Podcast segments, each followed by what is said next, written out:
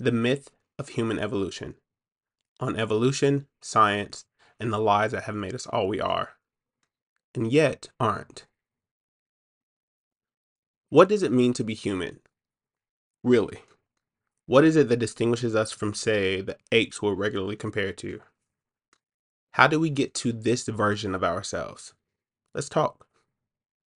During a deep dive on another topic we'll cover soon, I stumbled across a book that drastically reshaped my perspective on the human evolutionary story and what we are and are capable of as a species. In Human by Design, Gregg Braden covered the existing research that humans did not evolve as we've been taught and the resulting implications. Here in this post, I share what he and many others have to say regarding our origins and how it relates to what we've been discussing so far. We cooking with grease now. Myths and Consequences. In 1859, Charles Darwin published his landmark text on the origin of species by means of natural selection or the preservation of favored races in the struggle for life, creating what is considered the foundation of evolutionary biology and thought. At 22 years old, Darwin, a geologist, set sail on a five year journey aboard a British research ship, the HMS Beagle, where his role as the ship's naturalist was to document new forms of life. The observations he made of plants, animals, finches, remember those? And the physical environments the Beagle explored became the basis of his theory of evolution and natural selection. Darwin, some 27 years later, published Origin of Species, in which he proposed that life began with a single simple organism that, after countless successive iterations, developed into what we know ourselves to be today humans or Homo sapiens. It's key here to know that Darwin never offered an explanation for how that first organism appeared. But let's continue. Darwin's theory strongly suggests that all life descended from a common ancestor and that through each species' struggle for life, a process he called natural selection, we observe the branching pattern that has resulted in the variety of life we can appreciate today. This revolutionary assertion regarding the story of our existence was its own Big Bang, given that it has since spawned 160 years of research to validate and build on the bold claims Darwin set forth. The revolution Darwin set in motion did not stop at science, though. His theory was highly disruptive to the Victorian era it arrived in, providing a worthy opponent to the Judeo Christian creationism endorsed by the church and laid the groundwork for many facets and aspects of society we deal with today. Natural selection, namely survival of the fittest as it was named later, is the foundation upon which evolutionary biology taught in classrooms around the world rests. Darwinism and its valuation of competition in nature have been used as a defense and justification for capitalism and the idea of the free market, Eugenics, or genetic and racial improvement through selective reproduction, was based on social Darwinism, the same social Darwinism that contributed to German militarism in World War I. The same social Darwinism that contributed to the Nazism that initiated the Holocaust. It continues the idea of superior races, the likening of people of color to more primitive humans, the scientific and medical racism that argued for the superiority of white Europeans, and the mistreatment and mishandling of minorities in the medical system today can all be traced back to that voyage in 1831. Culturally, Ricky Bobby's If You're Not First, You're Last, the idea of it being lonely at the top, valedictorians, number ones, the grind, and the struggle are all artifacts of natural selection, survival of the fittest, and the evolutionary fight that got us here. However, Despite the general and widespread acceptance of Darwinian evolution as fact, there are wrinkles in the story of evolution as it pertains to our current version of humans, Homo sapiens, that are worth noticing. Evolution is stated as the process of change in all forms of life over generations, where biological populations evolve through genetic changes that correspond to changes in the organism's observable traits. I know.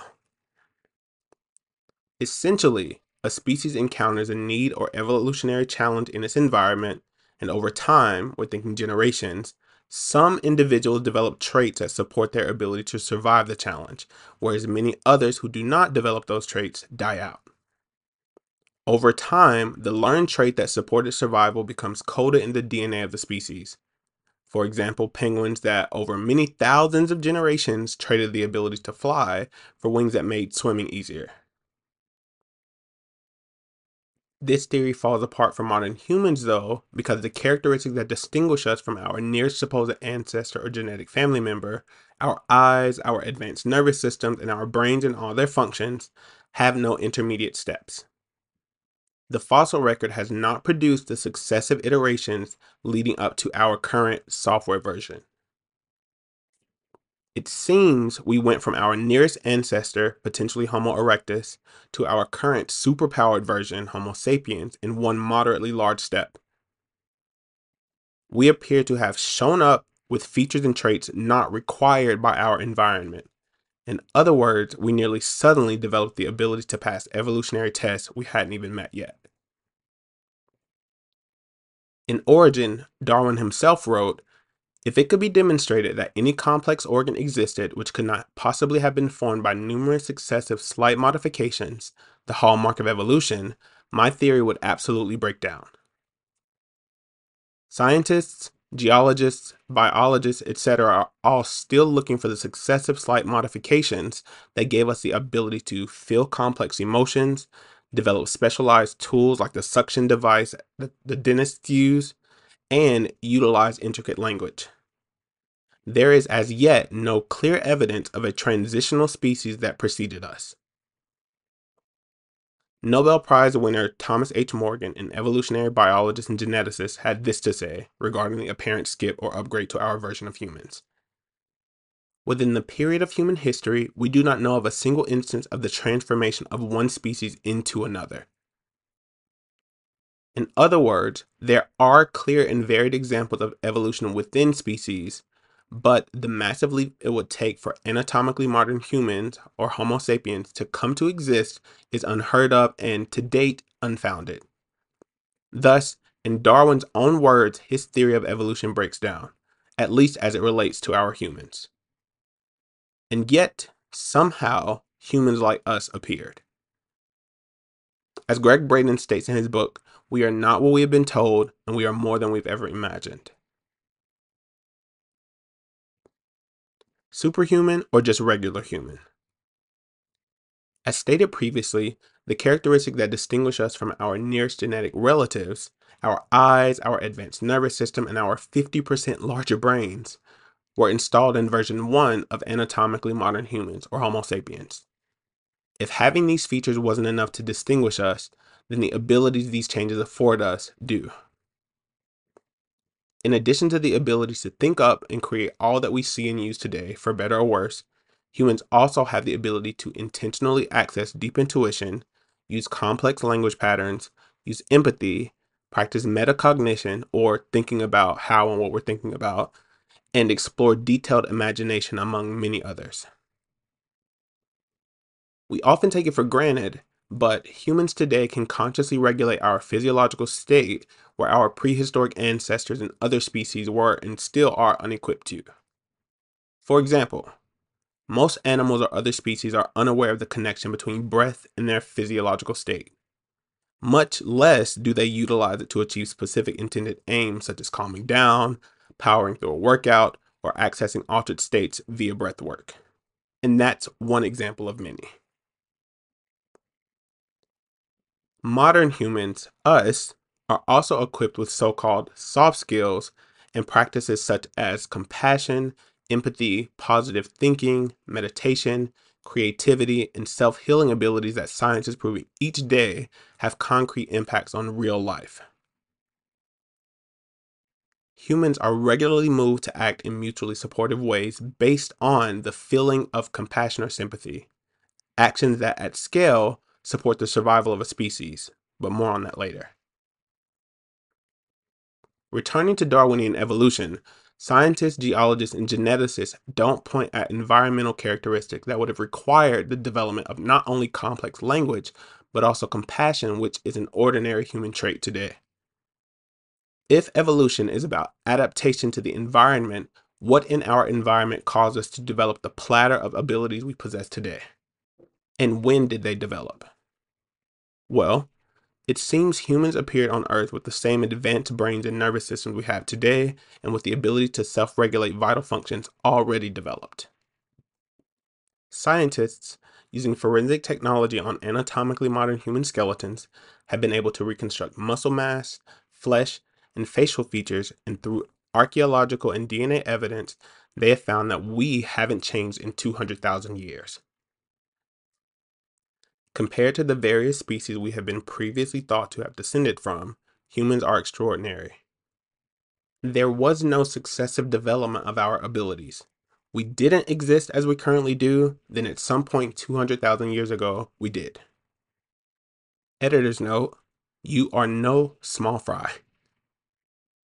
In Braden's words, the theory of living cells evolving, mutating randomly over long periods of time does not and cannot explain our origins or the complexities of our bodies. We're over equipped and it seems we always have been. But why? Although unclear why we have these remarkable abilities, we'll discuss that in a future post, their presence makes the lives and creations we're able to construct nearly limitless. Yet, the pessimistic view and tone we often get from science and society is that we're small, meaningless specks in an otherwise uncaring universe. I'd counter by saying that your ability to contemplate your place in the universe also makes you responsible for that place in the universe.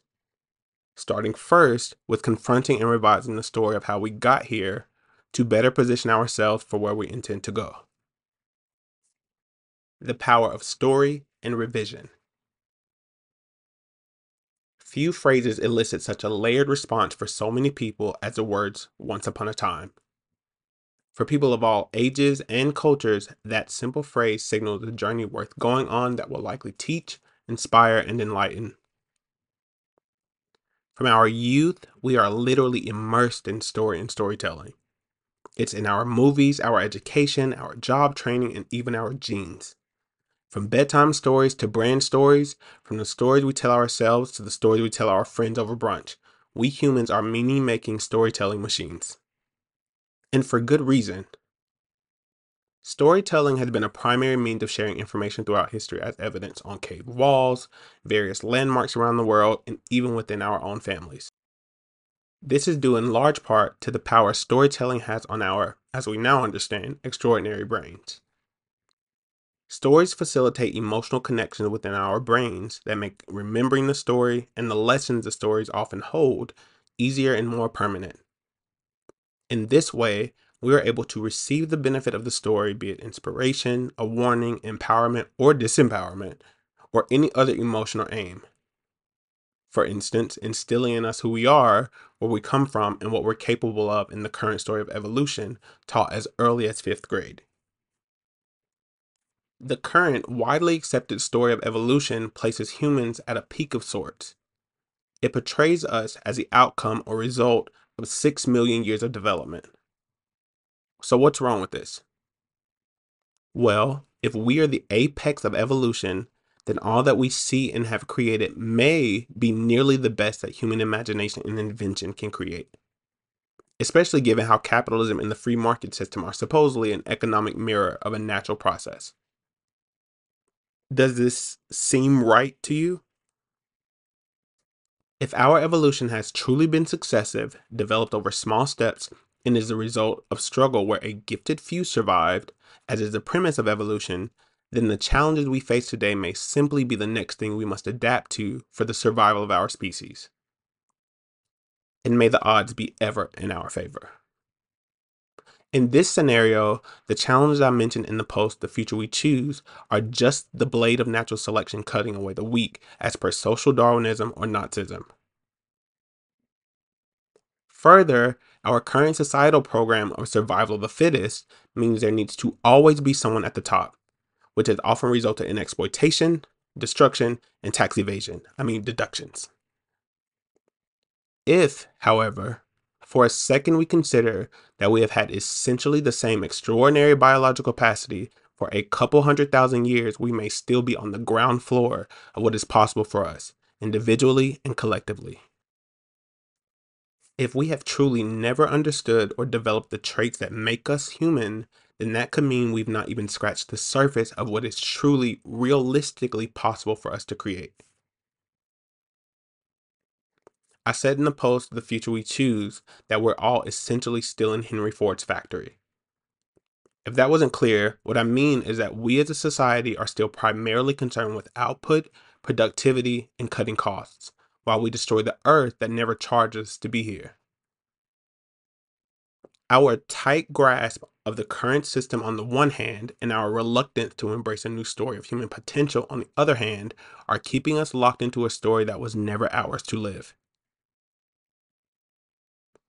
If the current story of evolution and human development and all its outcomes and constraints no longer work for us, then it is critical that we adopt a new, more empowering story. The story where you ask yourself what you're actually capable of what you want to see in the world and trust that you have the capacity to bring it forth because of your ability to conceive it as a possibility. We have underutilized our nervous systems, our bodily organs, our imaginations, our energy, our emotions, and our communities, namely because the story we have been told about who we are and continually repeat to ourselves doesn't include or require them. It seems we haven't begun living our true story yet. And the only way we can ever begin to is to revise the narrative of who we are and what we are capable of, nay, responsible for creating. Cooperation as an existential imperative. So, the setting of our story is planet Earth, or the Milky Way galaxy if you're feeling galactic. Our conflict is that we do not know or remember who we are or why we are here, and due to artificial capitalist factors, we also have limited resources such as time, money, food, and energy while we figure it out. Do I have all of that right? Where do we go next in our story? And what can we do? Well, due to the pervasiveness and stickiness of the theory and story of evolution, we have all been indoctrinated to prioritize competition where collaboration is most helpful and force where flow is most appropriate. We treat the characteristics that make us diverse as threats instead of invitations, neglecting what makes us similar and interdependent. Since we are so convinced that struggle has been and continues to be beneficial, it is nearly impossible for us to consider, much less believe, we might be better together. We have been socialized for struggle and competition and hold the belief so firmly in place that we cannot see how our aim to be the best or the only is assuring our destruction. In the classroom and on the world stage, if we look beneath the surface, we can see how being the best and every other variation of the survival of the fittest doctrine is in reality unhelpful at best and destructive at worst. Consider neglected students in the classroom and nuclear weapon stockpiling on the world stage. Darwinian evolution and survival of the fittest have led, perhaps unintentionally, to the unchecked capitalism and rugged individualism that has resulted in massive waste, duplicated efforts, and stifled creativity. The kind of creativity that could create an entirely different world. Capitalism also works to destabilize and snuff out cooperation for example, unions. The kind of cooperation that would ensure our continued survival and thriving on the planet. I joked with friends that society did to Darwin what they did to Martin Luther King Jr., taking his early remarks and memorializing them in our systems and cultural ethos while ignoring updated insights from the same mind. Later in life, Darwin had a seeming change of heart regarding his origin of species conclusions on individual adaptation and survival. Whereas Origin highlights superior individual strength, in his later book, The Descent of Man, Darwin describes survival strategies in nature based on unity and cooperation. He summarizes his observations by saying, Those communities which included the greatest number of the most sympathetic members would flourish best and rear the greatest number of offspring. Interesting. This seems to me to be a major departure from the previous telling of natural selection as a primary means of evolution, lost to history. Others echoed this same message on the importance of cooperation to the successful continuation of a species. Russian naturalist Peter Kropotkin, conducting research in northern Siberia, described that he'd found that cooperation and unity, rather than survival of the strongest, are the keys to the success of a species in his study of the benefits experienced by ants living cooperatively rather than competitively. He says, these benefits, including their courage, pluck, and superior intelligence, all these are the natural outcome of the mutual aid which they practice at every stage of their busy and laborious lives. John Swomley, a professor of social ethics quoting Kropotkin, states that competition within or between species is always injurious to the species. Better conditions are created by the elimination of competition by means of mutual aid and mutual support. Our survival and our ability to thrive and develop into all we can be is directly related to our ability to support each other. The Darwinian notion that only the strong survive was based on thorough but limited misapplied observations from a time before we had access to the science, tools, and awareness we have now. This perpetual and pervasive human struggle to the top the resulting races to space we've seen, and everything in between is directly detrimental to our group's survival chances. What truly ensures our advancement is mutual support, sympathy, and furthering each other's goals. Anything else is ego, vanity, and social Darwinism repackaged. We need each other. And given the brink we're all currently on, that need is more critical now than ever. Conclusion Darwinian evolution and the foundation of our society it heavily contributed to may very well be the ground upon which our greatest problems stand. Of course, I can say that it's up to us to choose the future we inhabit, but if we don't consider the likely misconceptions regarding our origins, we risk setting out on a journey both alone and under equipped. We are much more than we think we are. There are aspects of ourselves we've not even begun to think about tapping into, and these underutilized aspects of ourselves are what make us human. Not your ability to work, not your relationship struggles, or any other disempowering thing that we assign to our humanity. Among other things, being human means being extraordinary, even among 7.8 billion others. It means being creative and being a vessel for otherworldly expression. More on that in future posts we've never been taught who we are or what we're capable of because we've ceased to see the need for the rampant consumerism that is required for a system like the United States to function or war. If you're already on a mountain peak, like the current story of evolution places us, there is nowhere else for you to go. You've arrived. But if you're at the base of a mountain of discovery like this one, the ascent before you could likely change your view of yourself, your life, and what's truly possible. I know that in your heart of hearts, you know that you are more than what you currently are and can do. And I intend to help you know that heart and live out the story that is only yours to live while connected to yourself and others. There is such beautiful, necessary work ahead of us, but I need us to first disavow the value of force and struggle and competition. It's time for a new story. Yours, mine, and ours. Melvyn. I invite you to live from this realization.